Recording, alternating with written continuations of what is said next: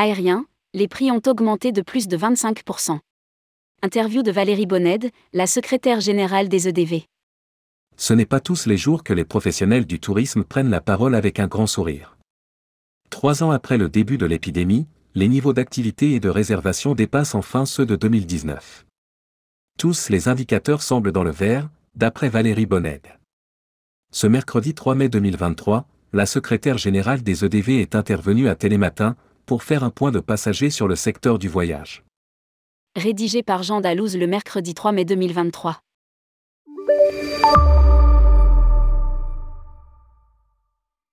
Valérie Bonnède avait le sourire ce matin au moment de prendre la parole à Télématin. Il faut dire que le contexte est plutôt morose. L'actualité nationale et internationale ne prête pas particulièrement à sourire.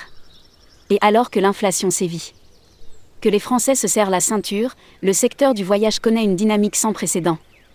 Les réservations sont aujourd'hui, par rapport à l'année dernière en augmentation de 35% pour l'été, les Français anticipent beaucoup. Ils ont envie de s'échapper et il existe encore des possibilités pour partir. Analyse la secrétaire générale des entreprises du voyage, EDV. Une croissance qui s'inscrit dans un contexte de hausse des prix. Inflation, les Français compensent sur des destinations et des services moins onéreux. Alors que les prix à la consommation sont en hausse de 5,6% sur un an, le secteur du voyage connaît une véritable flambée des prix. La hausse serait de l'ordre de 25% par rapport à 2019 d'après Valérie Bonnède. Les services, notamment l'aérien, ont augmenté, plus de 25% par rapport à 2019. Il y a un sujet sur l'inflation et le pouvoir d'achat. Un certain nombre de Français ne pourront pas partir, par contre ceux qui partent essaient de compenser la hausse des prix.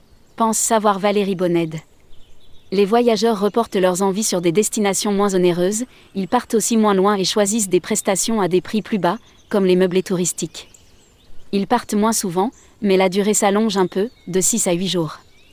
Surtout ils se font accompagner par des professionnels. L'intermédiation a repris toute sa valeur. Estime la secrétaire générale.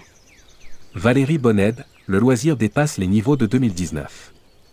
L'année 2023 s'annonce être celle de tous les records pour les agences de voyage et les tours opérateurs. Si les professionnels du tourisme ont le sourire, d'autres font grise mine, comme les habitants d'Étretat, Bayonne ou Marseille. Dans ces villes, les touristes sont très voire même trop nombreux. Ils souffrent de cet envahissement, il y a un équilibre à trouver. C'est une question d'aménagement et de gestion des flux. Dans le loisir, nous avons dépassé les niveaux d'activité que nous avions avec l'année de référence en 2019. Enfin, nous pouvons avoir le sourire, nous les agences de voyage, tour opérateurs et aussi pour l'hôtellerie de plein air. Conclut Valérie Bonnède. Tous les signaux sont dans le vert ou presque pour le secteur. Il reste une épine dans le pied pour les professionnels, le recrutement. Les difficultés sont toujours bien présentes, même si les acteurs arrivent à pallier tant bien que mal.